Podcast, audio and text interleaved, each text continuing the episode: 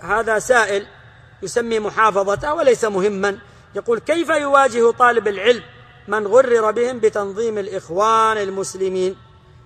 ولا سيما وهم كما ذكرت وقد أجلبوا بخيلهم ورجلهم على الشباب. أظن الآن الفرصة مواتية جدا هذه الأيام بالذات لأن من النصيحة لله ولكتابه ولرسوله ولأئمة المسلمين وعامتهم بيان حال, بيان حال هؤلاء. فإن النصيحة للدين توجب أن يحذر منهم. لأنهم ليسوا على طريقة سواء. والنصيحة لأئمة المسلمين توجب التحذير منهم. لأنهم ليسوا على طريقة سواء.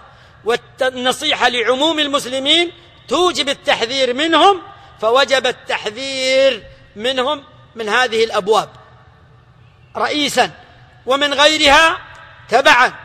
فلا بد من التحذير. فأنت الآن في هذا الوقت وقد تيسرت لك لك الأمور وانكشفت ما عليك إلا أن تستعين بالله جل وعلا وتصنع الآتي. أولا تلطف إلى هذا الأخ في الأخلاق وحسن الطرح فإن هذا له أثر عظيم في قبوله.